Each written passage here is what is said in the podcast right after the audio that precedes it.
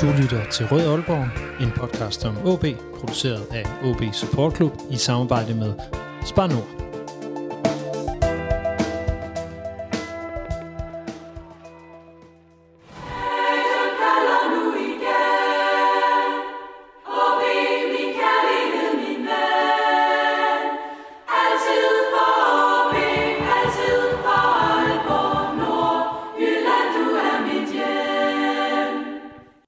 Overvindring på 11. pladsen, 7 point op til Brøndby IF, eller var det 8.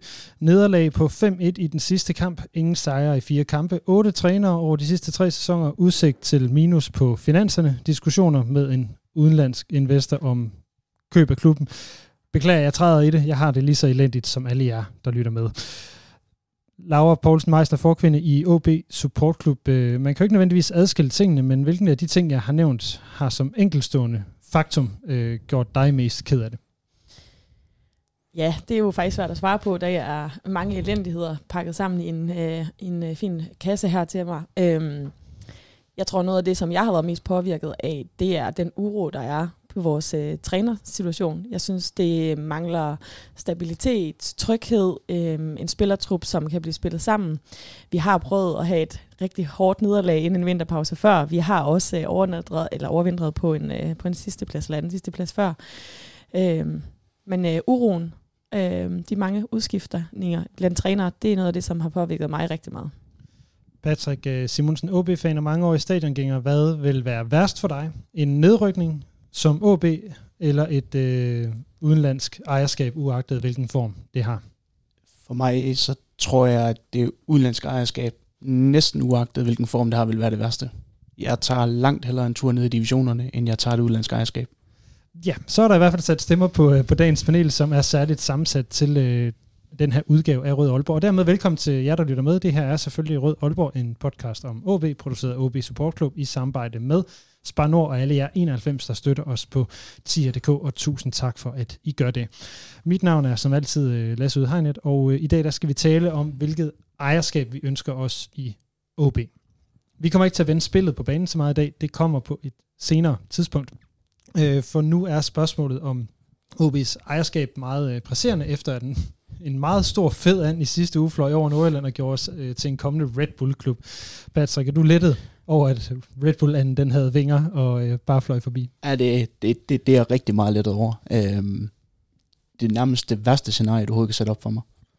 Det, øh, det kommer vi blandt andet ned i sammen med en del andre scenarier, men Laura, havde det været okay for dig, hvis Red Bull var kommet ind, men ikke havde pillet ved navn, logo og trøjer?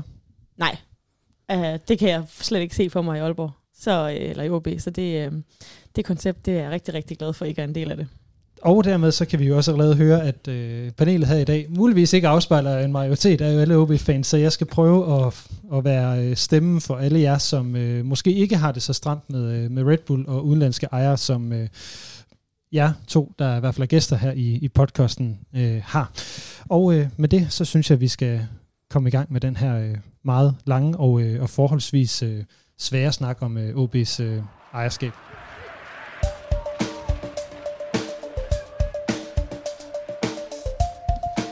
Mit navn er Ip Simonsen, du lytter til Rød Aalborg. Når der har været snak om ejerskab, så øh, har jeg lagt mærke til, at der rundt om i debatten altid er det her med, at vi må ikke pille ved vores traditioner, vi må ikke pille ved vores øh, historie. Øh, det er også noget af det, som klubben siger i forhold til det her med due diligence, at det er det, som man, der er meget, meget vigtigt, øh, når man forhandler med en, en, øh, en investor på den måde. Men jeg har bare tænkt lidt på, hvad er det egentlig for nogle ting, der ligesom er på spil, når vi taler om det her med traditioner og historie, Laura. Hvis, øh, hvis du skal prøve at sætte lidt ord på, hvad er, øh, hvad er det for nogle ting, du er bange for, der, der kan forsvinde, hvis man får et, et udenlandsk ejerskab ind?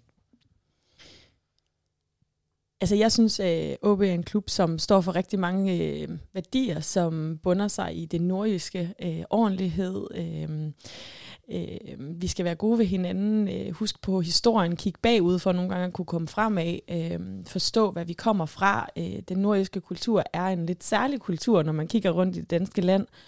Og, øh, og hvis man lige pludselig skal komme ind udefra, så er det vigtigt at forstå, hvad det er for en kultur, hvad det er for nogle mennesker, der egentlig er jyder og nordjyder. Vi er øh, særligt og stolte, øh, og det skal man ikke... Øh, underkende vigtigheden af som, som klub og, og særdeleshed som udfrakommende.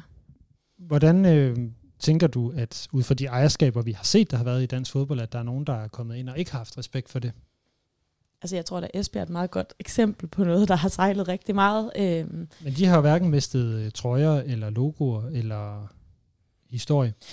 Jeg tænker, at der er nogle, øh, en, en, en vis træner, som har øh, haft en relativt øh, hæftig omgang med, hvordan man opfører sig over for spillere, over for hinanden, øh, medmenneskelighed, forståelse for hinanden, op, ordentlig opførsel. Øh, det synes jeg er et ret godt eksempel på, at et ejerskab har sat noget i værk, som rigtig mange spillere heller ikke kunne stå på mål for, og egentlig også flygtet fra klubben. Patrick, hvis vi så går lidt i en, i en anden retning, for vi kommer tilbage til det her med, øh, med, med det her øh, tradition og historie. Øh, et ejerskab, altså OB er jo et, øh, et aktieselskab, så ergo er det et, en virksomhed, som ikke er en fodboldklub i, i, i idrætsforeningsmæssig forstand. Så hvad forstår du, når, når vi taler om ejerskab på den måde? Man kan sige, at ejerskab i OB er en ret kompleks struktur, hvad det også er et øh, børsnoteret selskab øh, som er spredt ud på mange tusind mennesker, der er en, en del af ejerkredsen i OB. Øh, men det for mig som ejerskab for OB, det er, at det er lo- lokalt forankret, og så efter mig specielt ved det Laura, hun siger med det ordentlighed. Øh, jeg husker en mesterskabstræner, Ken Nielsen, i hans afskedstale til OB, og til fansene, det er, at nordjyder, det er ordentlige mennesker. Vi værner om vores værdier, og jeg synes faktisk allerede, at vi er begyndt at se et lille skred i det ude på Hornevej lige nu. Vi har en lidt kedelig sag kørende omkring nogle øh, kinesiske agenter. Vi havde lige pludselig en, øh, en lidt anden uheldig sag øh, vedrørende noget... Øh, men det, undskyld, jeg afbryder men det her det er jo kommet ind under en bestyrelsesformand for Ålestrup. Det er korrekt. Øhm, og man kan sige... Øh, Siger det mere om Ålestrup i virkeligheden, det gør om, om så meget andet? Nej, jeg, jeg tror bare, man kan sige, at vi, vi, har, en, vi har en ejerstruktur ude i OB, som, som egentlig måske mere sidder som en, en, en passiv ejerstruktur, og det er mere drevet fra, fra ledelsesgangen i OB. Selvfølgelig er det ejerne, som, som man kan sige, sammen med den daglige ledelse, der tegner de overordnede retningslinjer for klubben. Men jeg tror mere, at man skal kigge på, øh, hvis det vi snakker om værdierne, øh, ordentlighed og sådan noget. Det bliver dannet fra ledelsesgangene. Og der har vi lige pt. en person, der hedder Thomas Balum, som i min verden har et ret stor opgave i at oprette det her, eller genoprette det her ordentlighed i OB. Øh, på ejersiden, så kunne jeg måske godt tænke mig, at man tog lidt mere ansvar. Specielt i den tid her. Øh, jeg hæfter mig specielt ved Erik Kamrens første interview øh, på Hornevej, øh, hvor han siger, at øh, det eneste opgave, vi har den her sæson, det er at sikre sig, at OB spiller i Superligaen næste år. Er det en uge senere, så står Torben Fristrup på National TV og siger, nedrykning, det er ikke et tema. Det er ikke noget, vi tænker på. Hvis jeg nu skal gå ind og så, så lige øh, støtte Thomas Bellum en, en, øh, en smule i det her, så, øh, så har, at, har det jo været den eneste gang, Torben Fristrup og bestyrelsen har været ude og udtale sig offentligt i forhold til den, til den nuværende situation. Øh, Laura, synes du, at den nuværende bestyrelse har udvist det ejerskab eller det lederskab over for klubben i den, i, den, øh, i den situation, man har været i, eller befinder sig i i virkeligheden? Jeg synes, det er helt vildt svært nogle gange at finde ud af, hvor tingene skal komme fra. Fordi jeg kunne godt tænke mig en bestyrelse, som et eller andet sted har været ude og tale til fansene, talte til os, talte til alle dem, der elsker AB og HB i hjertet et eller andet sted, fordi det, øhm, det er lidt det, vi savner lige nu. Det er en retning og nogle mennesker, der står og, og, og peger retningen af, hvor, hvor skal vi hen? Jeg synes, det er sindssygt svært at se. Øhm, så på den ene side, så synes jeg, at det kunne være øh, ret fedt at se, samtidig med, at det jo i virkeligheden også har fungeret i mange år med en lidt mere passiv øh, ejerskab, og så øh, er tingene fungeret mere ude i direktionsgangene på Hornevej. Hvis vi lige sådan skal tage den, den helt sådan formelle overflyvning, fordi det bliver meget teknisk, når vi, når vi skal igennem de her ting, så er OB Sejr, det er jo, øh, som man, hvis man tager det inde på, på CVR-registeret, så er det Niels David Nielsen, der ejer 5-10%, så er det Kim Jacobsen Holding, der ejer 5-9%, A. Indgår Holding, der ejer 5-9%, øh, Regulus, AP Apps, som jo står under Torben Fristrup, øh, ejer 5-9%, JMK Holding, der ejer 5-9%, IS Byggefeldt, der ejer 10 15 procent, og øh, Tammy Holding, der ejer 5 til, øh, til 10 procent, og så altså Budak øh, Kadamete, som vi havde med her i Rød Aalborg, som købte sig ind i OB her i foråret 2022. Så det er jo et ejerskab, som vi kan høre, der i hvert fald på aktiemajoritetsfronten er spredt ud på, øh, på forholdsvis øh, mange hænder. Er det egentlig ikke, altså det er jo primært nordjyske hænder, kan vi også lige tilføje på, på det her, men er det er, er, det, er det godt, synes I, at der er så mange, der er fælles ejet? Nu kigger jeg på dig, Patrick. Øh, ja, det er jeg personligt ret glad for, at øh, vi har øh, den her struktur. Det betyder, at der ikke er en enkelt eller to mænd, som lige er det her tilfælde, der er i OB, der kan sidde og trække i trådene og bestemme, hvornår at, øh, OB går den ene eller den anden retning. Det er en fælles bestyrelse, øh, et fælles ejerskab, som skal være enige om det, for ellers er der ikke nok stemmer til at træffe beslutninger. Og så skal vi lige tilføje, at øh, det jo også er sådan, at OB's øh, moderklub, øh, Øh, OB af 1885, har to pladser i, øh, i bestyrelsen øh, i OB. Øh, I OB AS, som det heller hedder. Det kommer nok til at skælne det ved at kalde det AS og 1885 i løbet af, af, af udsendelsen. Laura, nu taler vi om det her med det lokale øh, ejerskab. Hvis vi nu tager eksempelvis øh, Brøndby, som jo også har haft en lokal ejer, øh, endda en meget stor fan, kan vi nok ret hurtigt også sige, at Jan Bæk har, har været. Vil det ikke være fint nok, hvis øh, der nu sad en nordjyske øh, ejer, som, øh, som simpelthen bare havde lagt en majoritet, og så sad på 51 procent? Jeg tror på, at vi alle sammen har ret mange blinde vinkler og flere mennesker kan opdage de blinde vinkler hos hinanden. Så jo flere mennesker man er, jo flere løsninger kan man eventuelt også kigge på, jo flere beslutningsprocesser får man diskuteret egentlig til, til ende. Øh, tanken om at have en, der sidder og tager beslutningerne, vil faktisk bekymre mig ret meget, fordi øh, jeg tror aldrig nogensinde i mit liv, at jeg er fejlfri. Og hvis jeg skulle tage beslutningerne på vegne af så stor en organisation og virksomhed og rigtig mange menneskers hjerteblod, øh, det er et ret stort ansvar. Så jeg tænker, det er sundt at vente med andre og andre kloge hoveder forhåbentlig også. Så lad mig prøve at vente den om. Øh, Patrick, hvorfor tror du, at nogen håber på, at OB kommer på udenlandske hænder? Øh, det gør de primært, fordi de har en forventning om, at det giver sportslige resultater. Er du enig i det derovre? Du nikker i hvert fald. Ja, ja men jeg nikker, fordi det, øh, det er jeg ret enig i. Jeg synes, øh, diskussionen er jo lidt ny, altså unuanceret i forhold til, at ny ejer eller rigtig mange penge kan være med til at sikre overlevelse eller sikre sportslige resultater, eller øh, stærke sportslige resultater. Det tror jeg bare ikke altid på er en til en det samme. Øh, så, øhm, så jeg tror, der er rigtig mange, der håber på, at så kan man lige pludselig købe øh, nogle øh, kæmpe spillere hjem, og så kan man lykkes på det sportslige, men det er jo bare ikke det er jo bare ikke sådan, at det fungerer i en fodboldklub. Du kan jo ikke bare købe Messi, og så spiller han godt fra første sæson. Det har vi jo set. Altså, jeg tænker, at, at det, det her med et udenlandsk ejerskab jo for mange netop, som vi siger, handler om at nogle, nogle sportslige resultater, men også en, en frustration over, at, at øh, den passive øh, lokale ledelse, vi har, den, den ikke lige nu ser ud til at, øh, at virke. Det øvrigt er lidt voldsomt at sidde og sige øh, om, øh, om bestyrelsen, og vi faktisk ikke har siddet med nogen af os inde i, i bestyrelseslokalet og ikke ved, hvordan tingene egentlig er, er foregået. Øh, så lad mig prøve at spørge jer på en anden måde, fordi nu hvor jeg ved, at I ikke er så glade for tanken om et udenlandsk ejerskab, øh, vil I kunne acceptere det? Bare sådan indledende. Vi skal nok dykke rigtig meget ned i, i det her med et udenlandsk ejerskab senere. Nej, men ja. Jeg har nogle, jeg har nogle, jeg har nogle meget, eller en person, der bimler op i mit hoved, som, øh, som gennem sit udlandske investeringsselskab godt kunne få mig at se passe ind i det men det kan vi vende måske tilbage til senere. Det lyder, det lyder spændende. Jeg har også taget nogle, øh, nogle scenarier med, øh, som vi, vi blandt andet skal, skal diskutere. Men, men der var, altså i foråret, der købte Budak med til sig ind i omkring øh, de her 5-10 procent af, af klubben ude, fordi han havde lyst. Øh, klubben kendte jo ikke rigtig noget til det, og han var jo bare fan, fordi han havde set Jesø spille nede i Tyrkiet. Så er, er det et problem, at der, der kan være nogen, der går ind og så køber det? Det er jo igen det her med, at det er jo et aktieselskab. Det er jo faktisk til salg. Altså jeg tror nogle gange, så virkeligheden og hjerteblodet, de taler ikke altid samme sprog.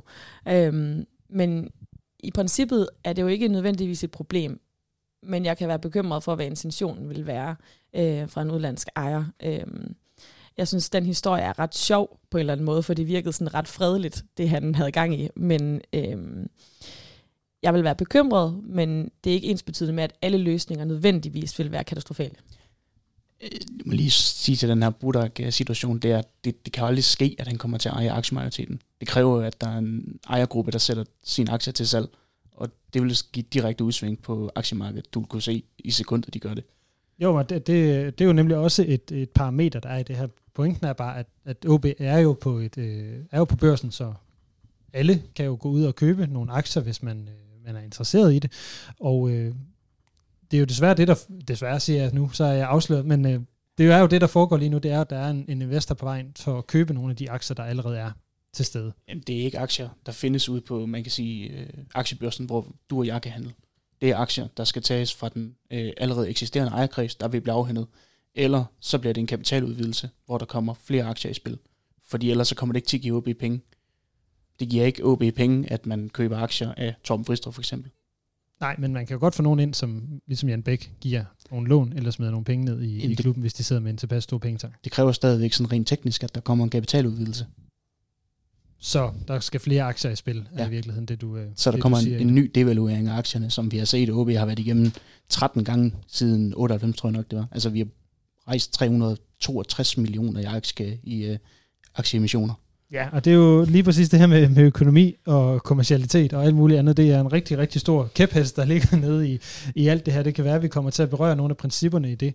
Men øh, jeg vil gerne vende tilbage til det her med respekten for traditioner og, og, og historie. Øh, Laura har kommet med, et- med et bud på det. Patrick, hvad, hvad, hvad betyder det her med, med traditioner? Hvad er det for nogle traditioner, du tænker, er det, at vi skal høre Tina Turner, når vi løber på banen? eller øh, hvad er det for nogle traditioner, vi, vi snakker om? Jamen, altså vi kan tage de tre grundlæggende. Tina Altså, Turner. OB spiller i rød-hvid. Vi hedder OB. Og øh, vi ligger i Aalborg. Altså, øh, Så, så det er det, der går ind under traditioner, eksempelvis. vi sige, det, det er i hvert fald tre grundlæggende piller. Dem, de, de kan ikke røres. Altså, det, det, det er fuldstændig uacceptabelt for mig. Derudover så er der nogle traditioner, det vi altid har haft i, i OB, det er, at vi forsøger så vidt muligt, talenten er der, til at bruge lokale spillere. Øh, og det bakker egentlig også, man kan sige, den strategi op, der har været de sidste mange år øh, i Nordkraften, at man udvikler sin egen spiller. Man har også indtægterne på dem, hvor man laver en bæredygtig forretning på det. Det er vigtigt for mig. Og jeg tillader mig at spørge, hvilken anden klub i Danmark gør ikke det? øh, FC Nordsjælland, for eksempel. De har en lidt anden model, hvor man importerer nogle spillere i stedet for. Øh, kigger måske ikke så meget på, om de har opretsrav for farven, øh, men de udvikler til gengæld så nogle fuldstændig fantastiske fodboldspillere, som de tjener øh, gange mange flere penge på en OB, og lige pt. afspiller det så også ret godt resultatmæssigt for dem, at de har en anden strategi. Og lige pt. henter OB's ungdomsafdeling rigtig mange sjællænder ind. Ja, det gør de, og jeg tror også, at vores direktør øh, i en podcast ude og forsvare, at det er simpelthen, fordi vi har nogle rigtig dårlige ungdomsårgang lige nu, og, øh, hvor man kan sige, at Superliga-truppen også lidt har, har tæret på dem. Vi har hentet Theo Sand op, vi har hentet Oliver Ross for tidligt op. Der er nogle spillere, vi har hentet for tidligt op i forhold til den normale alder, de kommer op. Ja, Jakob Figo, det er bare lige for at understrege det, øh, som er akademichef, har også sagt her i Røde Aalborg, at øh, det netop er for at skabe en øget øh, konkurrencesituation. Hvis vi skal lige fortsætte den her traditionsbane, Laura, øh, hvilke traditioner vil du øh, smide i, øh, i den pulje her, som du, øh, du synes kendetegner OB? Forståelsen for det nordjyske, altså jeg tror, at Lynge han er det bedste eksempel nogensinde på en, der, der virkelig forstår i talesæt det, men nordisk ordentlighed, det, øhm, og jeg kan sige det herfra til månen, men det betyder faktisk virkelig meget for os, at når man har spillere inde omkring, eller øh, spillere, der forlader os, eller træner, der kommer, og træner, der går, at deres oplevelse er, at man bliver behandlet ordentligt. Øhm, jeg har det vildt svært ved at stå på mål øh, for at være fan i en klub, hvis vi ikke behandler folk ordentligt, og det vil bekymre mig helt vildt, hvis jeg skal stå og støtte drengene på banen, så støtter jeg også OB, øh, men det betyder også, at øh, hvis man ikke behandler folk ordentligt, så støtter jeg egentlig også en, en dårlig behandling af folk. Det vil jeg have det helt vildt svært ved. Så ordentlighed er for mig en af de vigtigste traditioner. Er, du, øh, er der flere af dem, I, I gerne vil prøve at, at smide i... Øh, Jamen, jeg, jeg, jeg tror, at det her med, med ordentlighed, altså jeg, jeg, for mange spillere, der forlader klubben, så virker, de snakker altid pænt om det bagefter. Altså vi har en god repræsentant i Kent Emil Pedersen. Øh, det virker som om OB er en god arbejdsplads. Altså man, man behandler folk med respekt derude. Det er et dejligt sted at komme på arbejde. Hvis mennesker trives på deres arbejdsplads, så performer de også bedre. Og så kan man eventuelt også være så heldig at få nogle af dem hjem igen. Øh, og det er jo også et eller andet sted noget af det, som, som betyder rigtig meget for en klub. Nu så vi jo tilbage i 11, hvor vigtigt det var at hive nogle, nogle AB-drenge hjem med, med Aalborg i hjertet, som gerne vil komme hjem og hjælpe deres klub til, at, til overlevelse. Og det tror jeg absolut har noget at gøre med den måde, klubben er på, og de traditioner, som der fastholdes.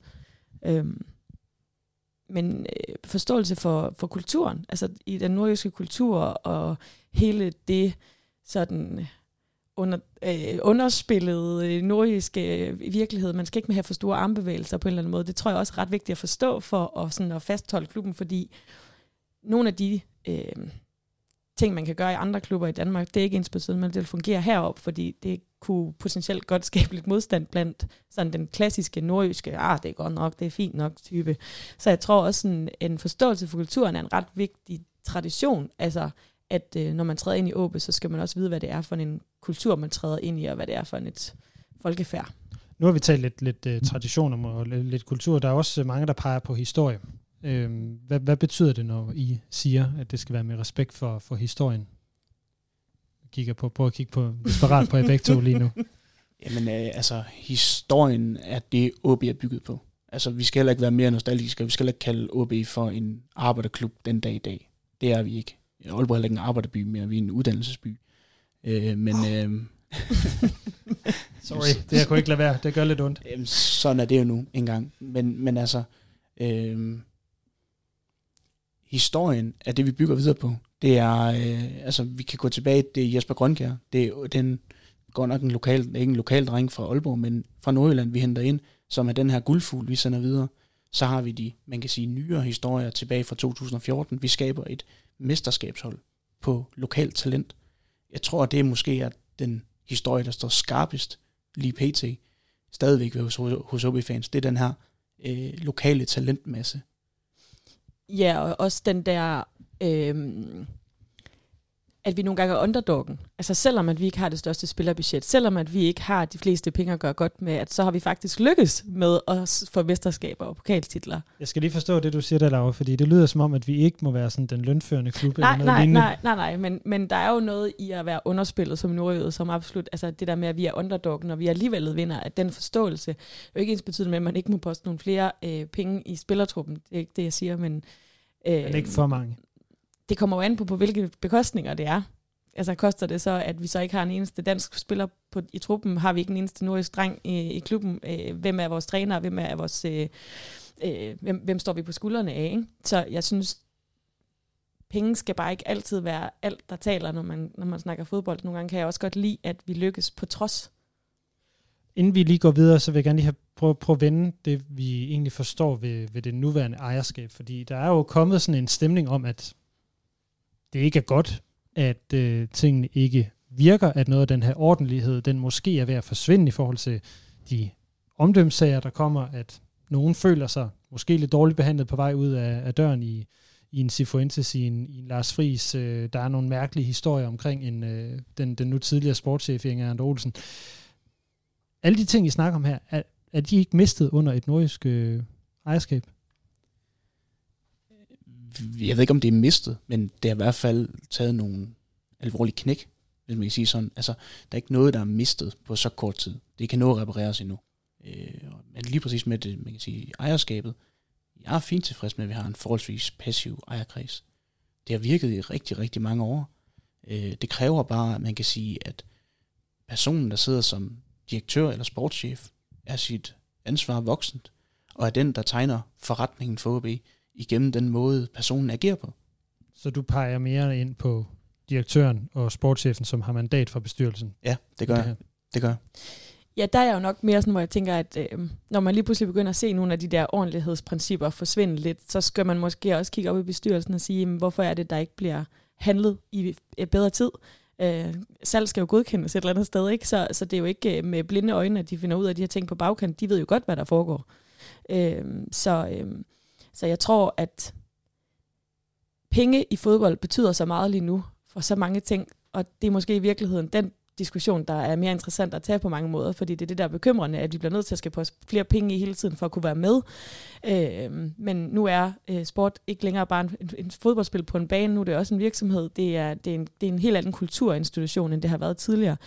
Øh, så jeg synes, at det har taget knæk, det er jeg fuldstændig enig med dig i, men øh, det kan repareres, ja, men der er, jeg, jeg, er sku, jeg er lidt bekymret for den måde, jeg synes, tingene fungerer på lige nu. Øh, Jeg vil lige smide et ekstra lag ind, inden vi, øh, vi går videre til det her med, øh, med mine øh, små scenarier, som jeg sidder og, og lavet hjemmefra.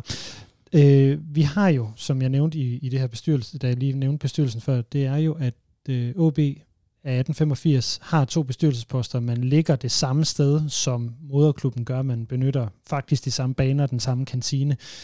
Det er jo også en, en ting, der er ret speciel i, hvad kan man sige, i OB's øh, ejerstruktur, eller i, øh, i, i klubbens fundament i virkeligheden, at man er så tæt forbundet med sin moderklub. Ser I det som en styrke eller en svaghed? For mig så er det en kæmpe styrke. Altså, Hvad er det, det så skal give det her aktieselskab? øh, prøv at forestille dig, at du er ung knæklasse. Øh, du løber ud på Hornevej. Lige pludselig så går Lukas Andersen forbi dig. Det er ham, du ser op til. Det er ham, du nogle år, når du bliver lidt ældre, du sidder og deler kantine med ham. det, det giver simpelthen så meget, at man kan gå op og man, man kan se op til sin, sin store idoler hver evig eneste dag. Det er sådan et rent praktisk ud fra, man kan sige, ungdomsperspektivet. Jeg tror også, det giver nogle, forhåbentlig, håber jeg da for vores bestyrelse, det giver nogle øjenåbninger af, hvor mange mennesker ude på Hornevej fra moderklubben, der brænder for OB, der virkelig lægger ekstremt mange timer i det. Altså, de, de kærer sig om OB. Det håber jeg, at vores bestyrelse ser, når de er derude også. Ja, altså øh, øh, meget af det, du siger, er jeg jo faktisk helt vildt enig med. Jeg synes, øh, det er sindssygt stærkt at have sådan en tæt forbindelse.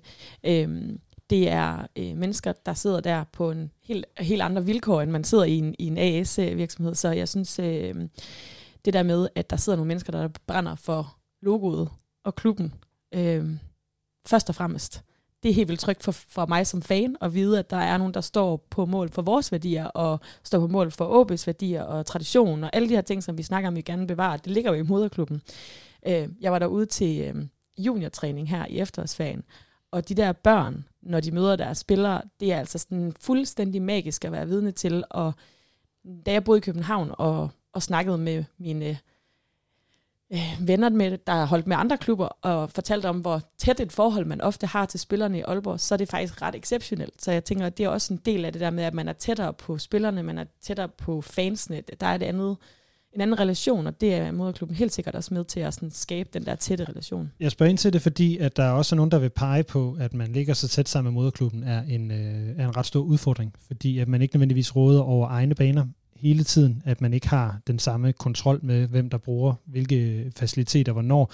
At man eksempelvis i forhold til en optimeringssituation øh, primært kan købe pizza og pomfritter i kafeteriet, og at der er nogle ting omkring kost og sådan noget, som, som er problematisk, hvor man jo skal slås, øh, og ender med at slås med sin moderklub omkring det, så er der ikke en, en ren konkurrencemæssig udfordring i det. Jo, det kan der sagtens være, men jeg tænker, det, det, det handler jo i virkeligheden bare om at have et godt samarbejde. Så kan man løse nogle af de udfordringer, der kan, være, der kan opstå i det. Nu har det jo været sådan i, i rigtig mange år, så jeg tænker sådan lidt, at det, øh, det er en professionel fodboldklub. Det har de været i mange år. Det må ikke, de har, øh, har mulighederne og erfaring med, hvordan de løser de potentielle udfordringer. Altså PT har Superligaen jo kun én bane derude. Ja. bare, bare for at tage et helt praktisk øh, Ja. eksempel.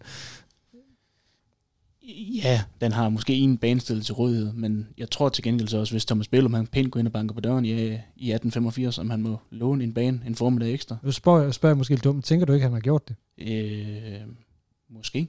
Sikkert. Formentlig. det, det, kunne, det, det kunne jeg måske i hvert fald godt forestille mig. Men øh, det, er jo, det er jo bare lige for at få det her lag med, at, A, at øh, 1885 jo også er en del af den her ejerstruktur, en del af fundamentet for det, vi taler om, når vi taler om både øh, ejerskab, men også hvad kan man sige, det rent praktiske ved at drive, øh, drive fodboldklub. Men lad os prøve så at tale lidt mere om øh, et potentielt øh, udenlandsk ejerskab, hvordan det kan se ud, og hvad vi kan leve med.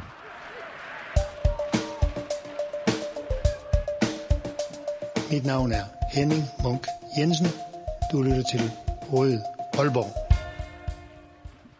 Yes. Øh, jeg har jo øh, snydt jer lidt hjemmefra og lavet lidt øh, forskellige valgmuligheder, som øh, nogle af dem synes jeg har været rigtig sjove at lave faktisk. Fodbolden er jo en fantastisk verden. Men jeg ridser lige nogle valgmuligheder op, og så kunne jeg godt tænke mig at prøve at, at, at diskutere øh, ikke dem sådan slavisk en for en, men, men tage elementer fra dem, og så prøve at sige, hvad er det vi, hvad kan vi se, der kan give mening, hvad kan ikke øh, give mening, og så forhåbentlig kommer vi omkring mange af de aspekter, der er i spil i det her. Øh, så vi tager dem sådan lidt øh, fra toppen her. Red Bull kommer ind, en koncern med flere klubber, kommer med koncept og smider OB ind i det. Man får en klar strategi, spillestil, økonomisk sikkerhed, søsterklubber, hvor en er topklub i Bundesligaen, men man skal give afgald på navn og logo. Umiddelbart, umiddelbart tanker, hvad tænker I? Altså, udover det selvfølgelig er et øh, fuldstændig no-go i min verden, så, så er der jo, altså hvis nu jeg skal lege djævelens advokat over for mig selv, hvilket jeg også nogle gange synes er vigtigt at gøre, så man ikke bare er, er låst på sine egne blinde vinkler, så, øhm, så er der jo noget gennemsigtighed i den strategi, der er lagt. Øh, det er en meget klar forretningsmodel, som er meget tydelig, så du vil som klub vide i hvert fald, hvad der blev købt, du blev købt ind på. Øhm, det, det er en fordel, men det er ikke en fordel, jeg kan se mig selv være en del af, hvis man kan sige det sådan. Du tænker heller ikke, Patrick, at sådan en, en helt klar strategi, en, en rimelig sikkerhed i udførelse, et rimelig solidt øh, økonomisk fundament, det, det er lige sagen. Nu bliver jeg højst sandsynligt hængt ud over Vesttribunen næste gang. Men øh, Red Bull, kan man sige, ø- økonomisk, strategisk, er nok det stærkeste, man kan sige, brand, der er lige nu. De er ekstremt dygtige til at drive en fodboldforretning. Ligegyldigt hvilket af deres hold, du kigger på, så gør de det bare mega godt inden for de rammer, de har. Nu vil jeg jo lige pege øh, fingre af nogen, Laura. Fordi du sagde jo til mig over for Brøndby Stadion, at ingen ved, hvem vi er, vi forhandler med, men alle ved, det er Red Bull. Så der gik jeg hjem og var rigtig bange. Ja. bagefter. Hvorfor, øh, ikke, hvorfor troede du, det var, eller hvorfor tænker du, at det var det, der var i spil? Men altså, det er jo altid svært. Rygtemøllen den går, og så bliver man reddet med. Øh, og jeg havde nok også lige fået 10 eller 15 fadøl, inden vi havde snakket, så det er måske også lidt unfair. Det er fair. Øhm, jamen, øhm, det, var, øhm, det var hurtigt i spil. Der var rigtig mange, der plejer at vide noget om det, der var ude og snakke om det. Og så er det svært ikke at, at hoppe med på, øh, på rygtemøllen. Jeg prøver vidderligt altid at holde mig fra for mange rygter, fordi man bliver skør i hovedet af det. Men øhm, Jamen, der var mange inder.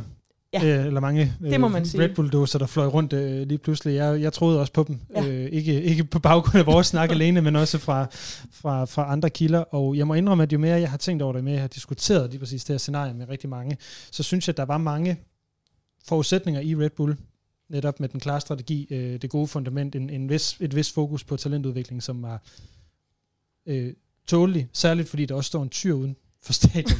Øh, Ja. Der er noget med navn og logo, hvor jeg er fuldstændig enig. Det synes jeg måske, man skal, skal holde sig fra, men det kommer jo også an på en samarbejdsaftale, og lige nu kan vi også lige tilføje, der ligger en samarbejdsaftale med, med 1885, det er deres licens, øh, Mm. OBAS spiller på, og i den, der øh, ligger der, at de her ting, de er urørlige. Men omvendt må vi nok også sige, at hvis øh, alt er til forhandling. alt er til forhandling, nok særligt, hvis Red Bull, de, øh, de kommer. Ja, og så man kan sige tanken om, øh, bliver vi så Red Bulls femte hold, eller er vi Aalborgs første hold ved det scenarie der? Det, det, det bryder jeg mig heller ikke om. Nej, der er jeg meget enig. Jeg skal prøve at holde min egen mening ude. Beklager, jeg skal prøve bare at være vært. Mulighed nummer to. Citigroup kommer. En koncern med penge fra Mellemøsten, ejet af et land, som ikke overholder menneskerettighederne. De hælder mange penge i klubben. Der er søsterklubber blandt Europas elite. Man beholder navn, logo, trøjer, men man skal, man skal spille på en særlig måde og sende de bedste spillere videre. Hvad tænker I umiddelbart om øh, sådan en, øh, en løsning? Øh, nej tak. Øh, sådan, Hvorfor? Jamen sådan helt basalt, så skal vi ikke have penge ind fra øh, steder i verden, hvor sådan helt basale menneskerettigheder ikke stemmer overens med det værdiskab eller værdisæt, man har i Danmark, og de lov, vi har i Danmark. Øh, altså, vi, vi, vi kan simpelthen ikke modtage penge fra lande, hvor man øh, anskuer øh, nogle typer af mennesker som andenrangs borgere. Kan vi tage penge ind fra et land, hvor man må sælge våben til 18-årige? Øh, Kan man, kan man tage imod penge fra et land, som ikke øh, anerkender kvinders ret til abort ved forfatningsdomstolen? Nej, det mener jeg heller ikke, man kan. Så vi kan ikke få amerikanske penge i OB? Nej, det mener jeg heller ikke, vi kan. Okay, Laura, hvad siger du til det? Øh, Citigroup eller de amerikanske ejere? De amerikanske ejer kommer vi til. Ja.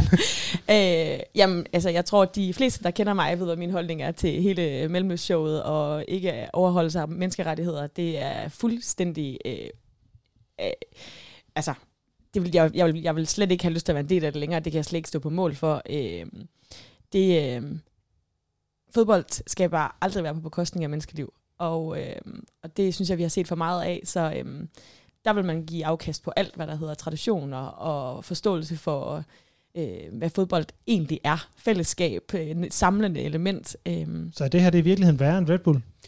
for mig ja, For mig så er det helt klart. Også, Okay. også selvom... Øh, og selvom Red Bull er farlig. selvom Red Bull er farlig, ja. og også selvom øh, jeg har haft diskussionen før om, hvor der er nogen, der mener, at hvis du kigger på Citigroup over i Manchester, at de har gjort rigtig meget godt for lokalsamfundet.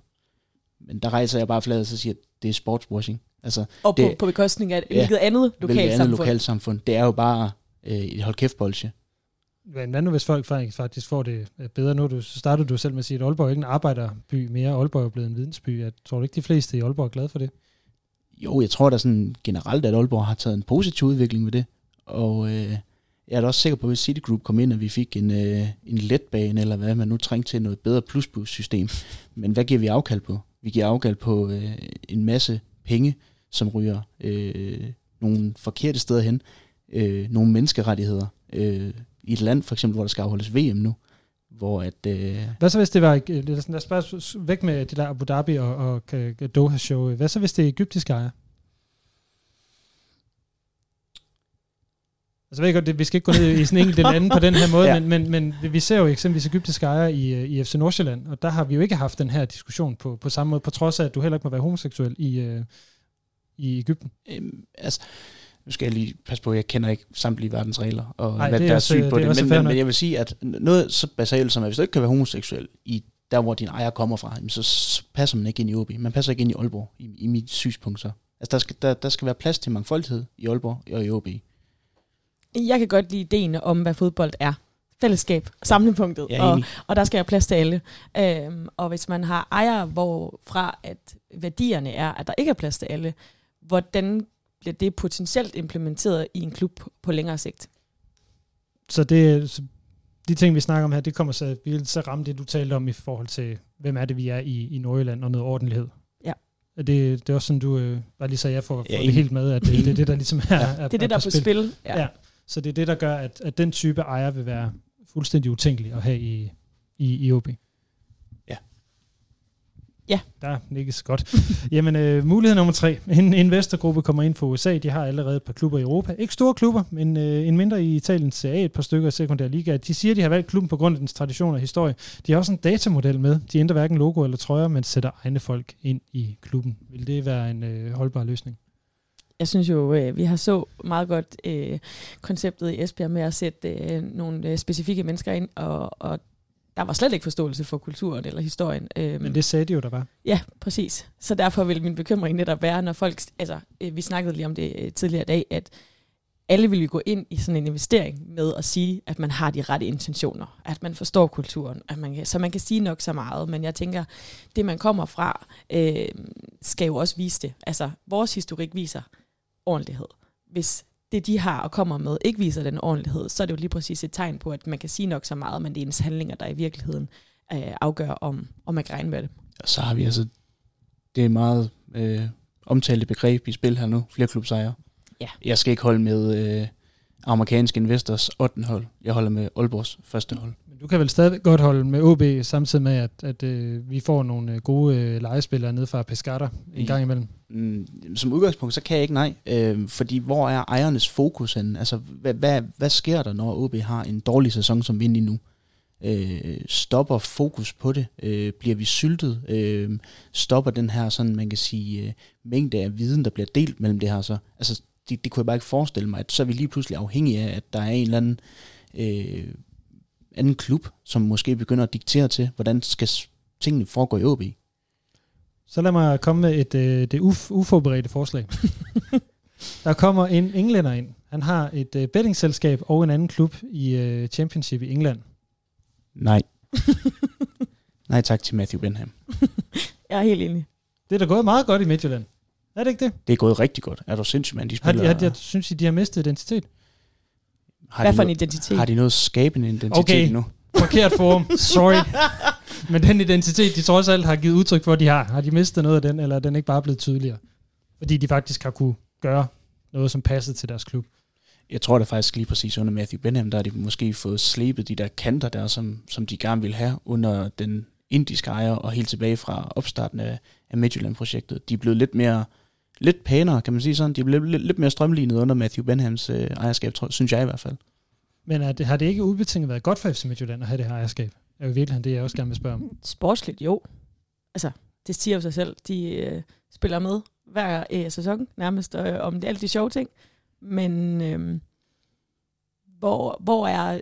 Altså, det er jo også svært at snakke om en, en klub, der måske ikke har så meget tradition på samme måde, så de har jo også bygget sig op på en helt anden måde, end vi har. Så det er jo en, i virkeligheden et scenarie, jeg synes, der er svært at putte ned over OB, fordi det er en helt anden klub, det er en helt anden tradition, det er en anden historie, der er med.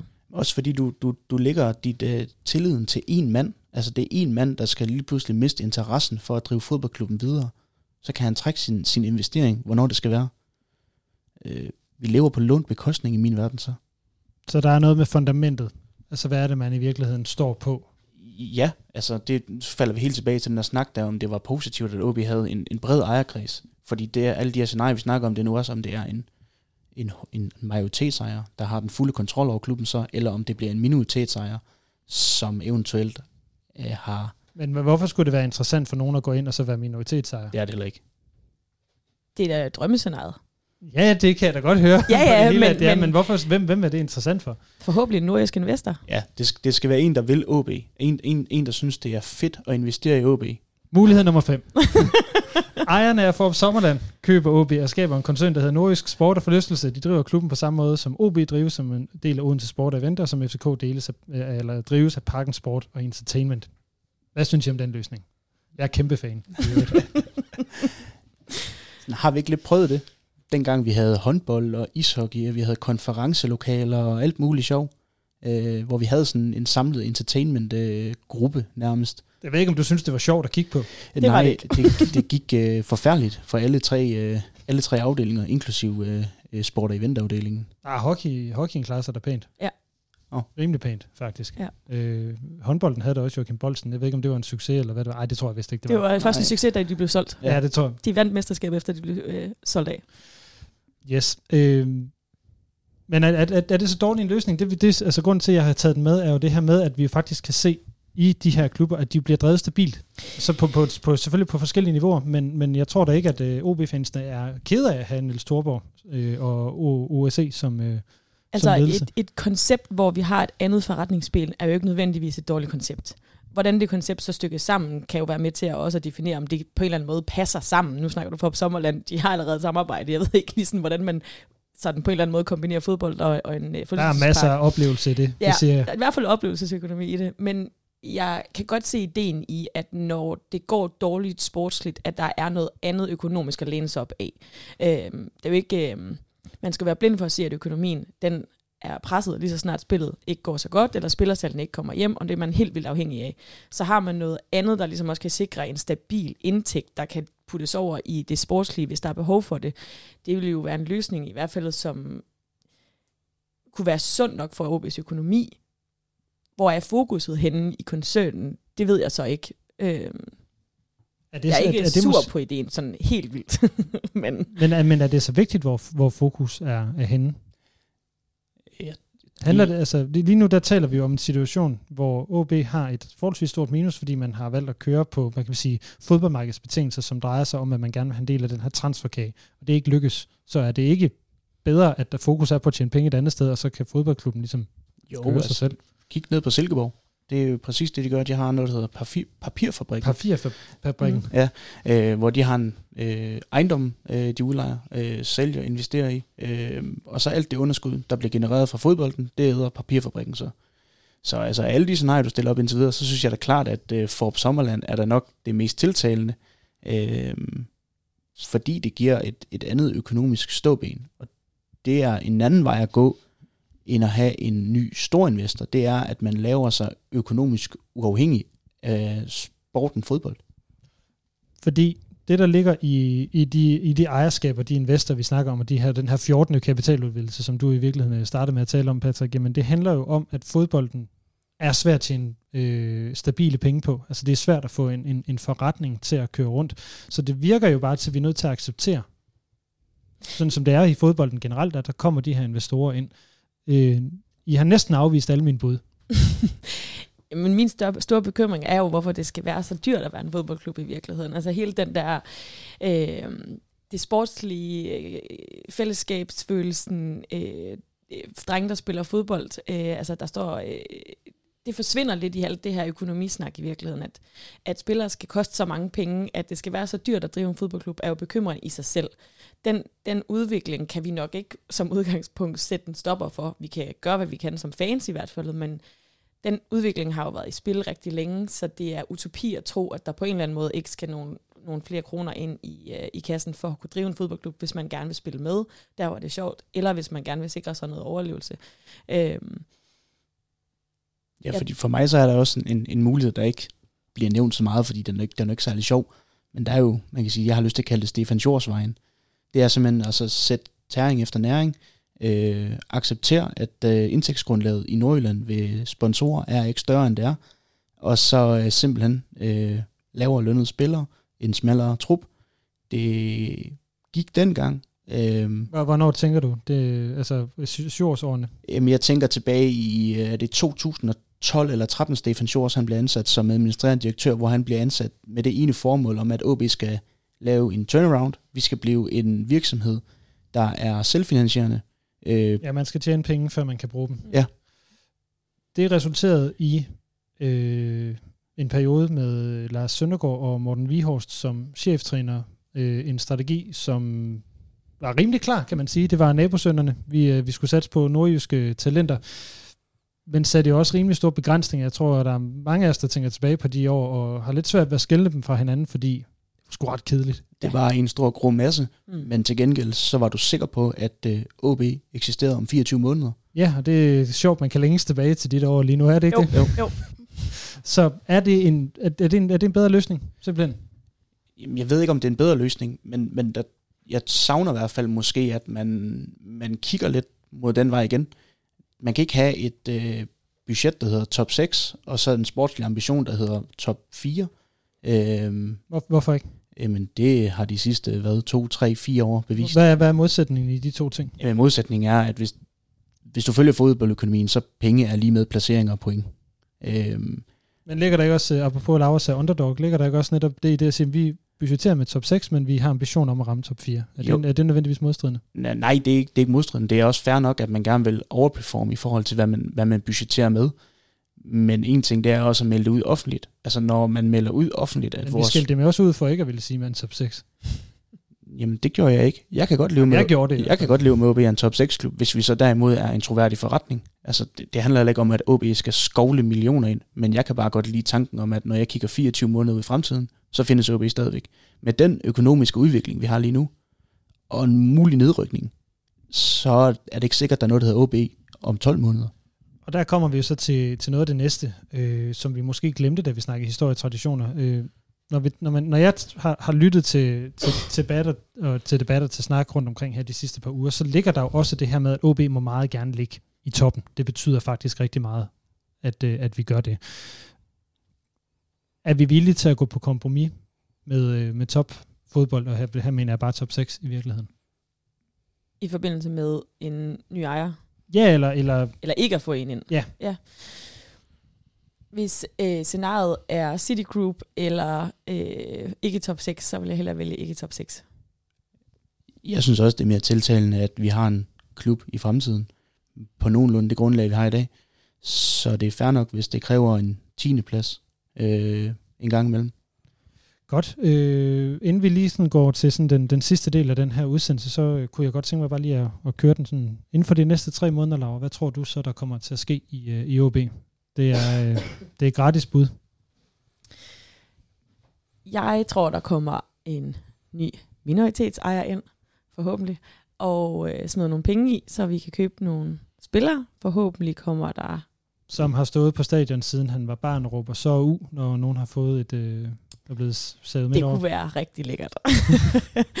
øh, jeg tænker, at øh, minoritetsejerne er i hvert fald lidt nemmere at se ind i lige nu, fordi øh, hvad er det, en majoritetsejer skal købe lige nu, også i virkeligheden. Ikke? Øhm, der skal bruges nogle penge lige nu og her for at redde klubben, så jeg tænker, at tre måneder frem, så er vi forhåbentlig kommet af med nogle spillere, der er løntunge, og har fået nogle nye spillere ind, øhm, der er blevet mentalt trænet ude på Hornevej, og en øh, samlet trup, der står sammen forhåbentlig stærkere på den anden side. Så du tænker, at, øh, at der er kommet en, øh, en, øh, en minoritetsejer ind, øh, eller en ny, ny investor, men som ikke kommer til at sidde på, på magten i klubben? Ja. Ja. Patrick, hvad tror du, der kommer til at ske inden for de næste øh, tre måneder? Der kommer til at ske rigtig mange ting i OB, tror jeg. Øh, men jeg er enig i, at jeg tror, der kommer en øh, ny minoritetsejer. Øh, men jeg tror, at det bliver en minoritetsejer, som køber sig ind med en pænt stor portion penge i Mm. forhold til den ejerandel, han så måtte få. Taler han andet sprog end dansk? Han kan andre sprog end dansk. Ja. Hvilket et er dansk hans modersmål? Øh, dansk øh, kan han flydende, og så er han flydende i to andre sprog også. Det lyder lovende. Nu lyder som om du ved noget, jeg gerne vil vide. Jeg ved, jeg ved ingenting, Lasse, men jeg har en, øh, jeg Jeg har, har et godt bud. jeg har en rigtig stor drøm om, at øh, vores næste investor, det er André, Ja. ja. der har stiftet øh, Netcompany. Godt, jamen øh, så er den, øh, i hvert fald, den opfordring er hermed givet videre til André og til, øh, til Netcompany. Jeg har lige en, en lille afsluttende runde, som jeg godt lige kunne tænke mig at tage med jer, inden at vi, vi lukker den her udgave af Rød Aalborg ned.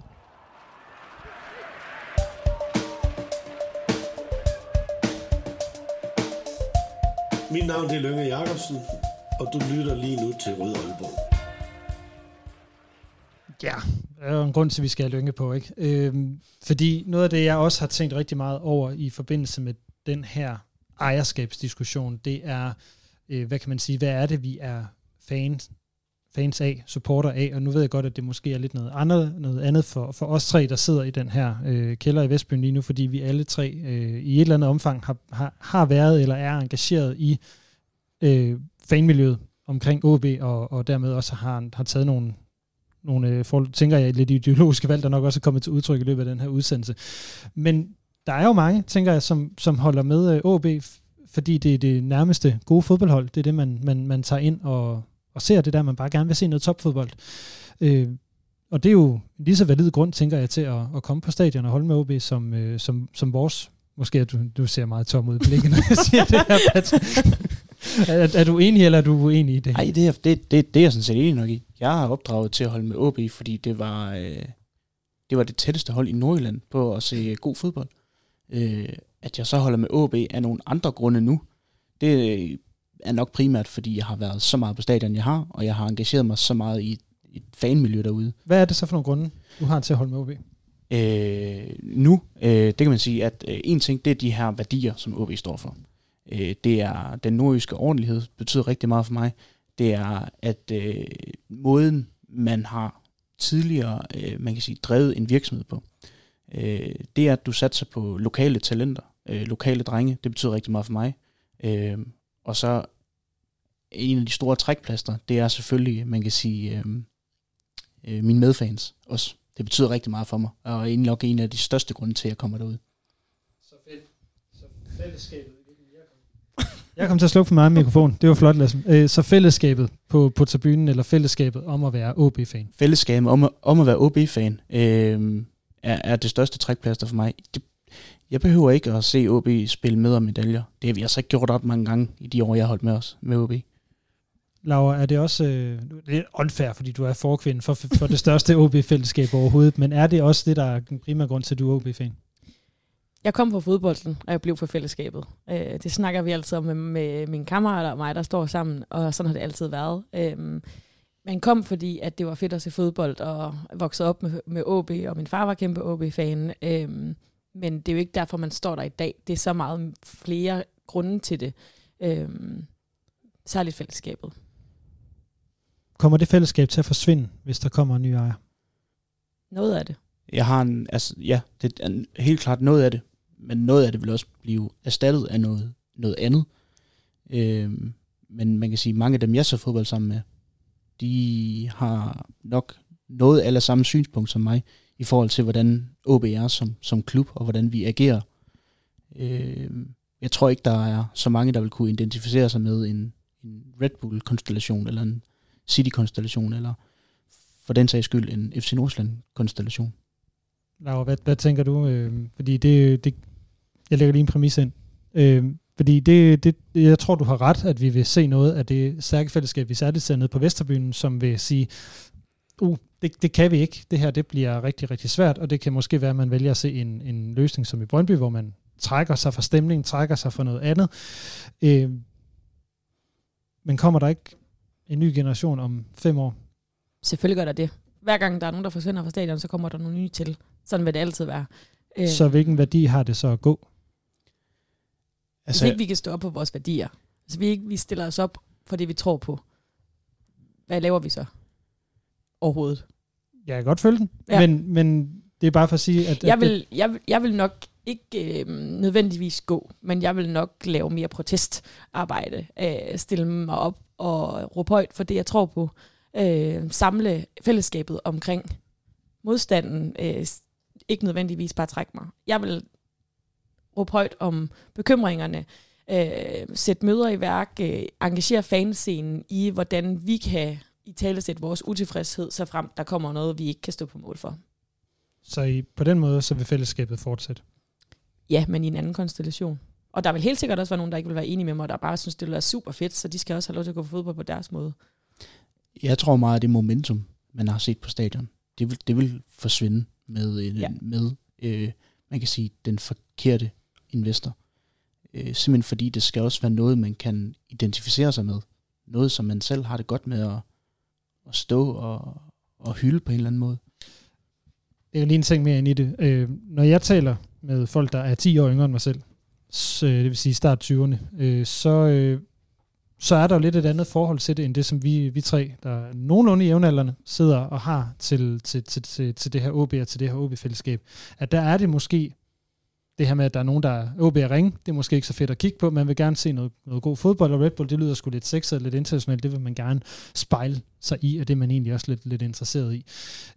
Jeg vil ikke øh, på nogen måde sidde og dømme, at nogen er, er fans på en forkert måde, fordi det er sådan, de holder med, øh, med OB. Det er måske det, de endda drømmer om. Hvordan havde jeg sagt, altså, jeg vil ikke spørge om, hvordan vi håndterer uenigheden, for det gør vi selvfølgelig bare med at snakke ordentligt med, med hinanden, men hvad tænker I om, at, at, at det jo også er en mulighed, han har sagt, at der faktisk nok er et flertal, som vil have det okay med det?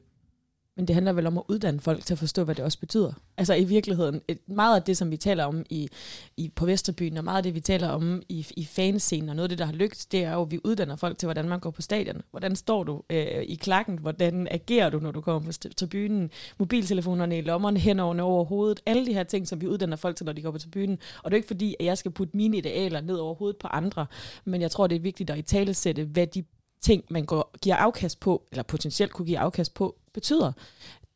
Så hvis de har lyst til at blive der alligevel, så skal de være velkommen til det. Men jeg tænker, at nogle gange så er det også øh, viden forpligter på en eller anden måde. Så fordi vi har stået der i mange flere år, så har vi også en stemme, der er nogen, der lytter på, og så har vi også et ansvar for at fortælle omkring, hvorfor vi har den her bekymring. Jeg er ikke sikker på, at OB kommer til at generere øh, mange flere fans, hvis vi lige pludselig begynder at blive nummer 3, 4, øh, 2, måske nummer 1 igen. Du tænker øh, ikke, at vi med god fodbold det begynder at tiltrække fans for Aarhus? Øhm, nej, det, det, det tror jeg ikke. Altså, så skal det være stadigvæk, man kan sige, nogle unge drenge og piger, som tilvælger Superligaen. Altså, der er så meget fodbold i fjernsynet, at hvis det er fordi, de vil se god fodbold, så ser man altså ikke Superligaen. Så sætter man sig tirsdag og onsdag aften og ser Champions League og bruger sin lørdag på at se Premier League. Superligaen er ikke god fodbold, men det er så meget andet. Det er nærvær, det er, man kan sige, lokalfølelsen er at komme ud på stadion. Du kan faktisk tage ud på et stadion hver, hver uge. Øh, du kan tage med på udbaneture. Det er ganske overskueligt i Danmark. Vi har jo set et ret stort opsving i tilløbstrømningen af fans, særligt på Vesterbyen og på udebanetur for den sags skyld, på trods af at resultaterne faktisk ikke har været der. Øh, så jeg tror sådan, at lige nu er der en optur i hele fodbold Danmark, som betyder, at lige nu kommer der flere på stadion øhm, altså man kan sige, fra fanklubbens side af, oplevede vi jo en kæmpe boom, da vi vandt mesterskabet i forhold til antallet af medlemmer, fordi man skulle jo også ligesom have forkøbsret til Europakampe og alle de her ting, som der kunne være, der lade sig gøre. Øhm, og det samme med sæsonkort, men vi har jo aldrig haft flere sæsonkort nu, vi har aldrig haft øh, flere sponsorer lige nu, og hvis vi kigger på, hvordan det har kørt de sidste par sæsoner, så er det jo et eller andet sted kontraintuitivt, at det fungerer sådan lige nu. Øhm, så det er jo ikke ensbetydende med, at fordi vi vinder mere, eller vi vinde et mesterskab mere, at der så står flere trofaste fans. Der kommer altid fans til, når det går godt, men de bliver der jo ikke. Så de ting, jeg hører jer sige nu, det kan godt være, det er mig, der lægger ord i munden på jer, øh, så beklager, hvis I føler det. Men det lyder jo bare som om, når I taler så meget om fællesskabet, og det her med at skulle uddanne andre, og så blive og lave, øh, lave protest og så videre, det lyder jo som om, at man godt kan leve med, eller man ikke kan leve med, men at det lyder som om, man godt vil stå der selv, hvis det hedder Red Bull altså, nu kan jeg jo kun snakke for mig selv, men altså, hvis det kommer til Red Bull, så trækker jeg mig fra alt, hvad der har med OB at gøre. Så kan jeg ikke længere identificere mig. Hvad alt, der hedder Red Bull at gøre? Ja, det kommer så til Red Bull, men så kan jeg ikke længere identificere mig med det, som jeg takkede jeg tak til i starten, og tilvalgte. Så kommer jeg til at tage et fravalg. Også selvom det bliver på bekostning af dit fællesskab? Øh, så finder man det et andet sted. Ja, man finder det et andet sted. Og jeg tror, mange af dem, jeg ser fodbold sammen med, de, de, de vil gå den samme vej så har vi et øh, Danmarks hold i 1885, der også spiller fodbold. Det er i hvert fald en bevægelse, man har set mange andre steder. Man har set det i Wimbledon, man har set det i Manchester United, man har set det rigtig mange steder, at fans de så går ud og finder et andet hold, eller ligefrem opretter den klub, som de føler, de, de har mistet. Laura, hvad, hvad vil du sige til, eller svare på, på, på, på de ord, jeg prøver at lægge i munden på dig? Jeg tror på mange måder har det faktisk på samme måde som Patrick, øh, selvom at, øh, at det vil være en ekstremt stort øh, afsavn og et stort tab, fordi at øh, ikke nok med, at man tager til kampe ude og hjemme, så den engagement, vi ligger i fanscenen, er jo meget mere end det, man kan se. Øh, men jeg vil have svært ved at identificere mig noget, jeg værdimæssigt ville have det øh, så, eller er så langt fra. Altså, der er jeg jo meget et, et idealistisk menneske, som på godt og ondt bider mig i røven, når der er ting, jeg virkelig mener noget om. Så, øh, så jeg vil have svært ved at se mig i det. Øh, så jeg tror, jeg vil, jeg vil lave den samme, men der er ikke en ens med, at man ikke kan protestere på vej ud. Eller protestere, når der er kampe. Jeg vil bare ikke stå ind på tribunen og gøre det. Er der nogen af jer, der har en afsluttende bemærkning, her inden at vi, øh, vi lukker ned for den her snak? Jeg håber, at den nuværende ejerkreds tænker sig rigtig godt om, når de inviterer en, øh, den nye investor til bordet her, og holder fast på de værdier, som OB er. Navn, logo, øh, trøjefarver, striber. Ordentlighed. Ordentlighed. Tradition. Ja. Ja, og så, øhm, så tror jeg også, at det er vigtigt, at vi som fanscene også får snakket ordentligt sammen i virkeligheden omkring, hvordan agerer vi, uanset hvad scenariet er. Øh, men lige så snart man ved, hvad realiteterne er, at vi rykker sammen og finder ud af, hvor står vi henne i det her, og hvad er vores svar. Lad det blive øh, ordene og den opfordring til dialog, at have øh, givet, øh, givet videre fra, fra jer. Patrick Simonsen, mange år stadiongænger, og øh, Laura Poulsen Meisner, øh, forkvinde for øh, OB Support Club. Tusind tak for, at I to tog jer tid til at være med i den her udgave af Rød Aalborg. Vi øh, i Rød Aalborg øh, bliver produceret af OB Support Club, og som de fleste af jer, der lytter med, øh, ved, så har vi en, øh, en partner i Spar Nord. Øh, det har vi haft i tre år, men øh, Spar Nord, de øh, stopper samarbejdet her til øh, 1. januar.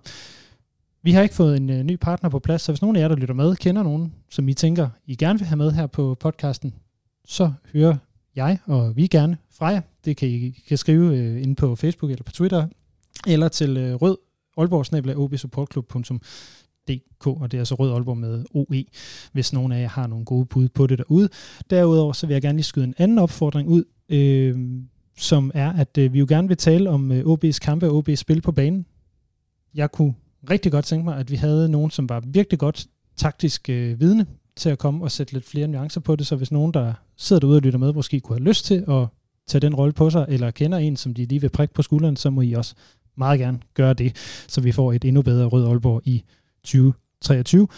Med det, så øh, lukker vi ned for den her udgave af Rød Aalborg. Der kommer en efterårsevaluering på et, øh, på et senere tidspunkt her i, øh, i november eller i start december. Så indtil da, Forza OB, og tak for nu.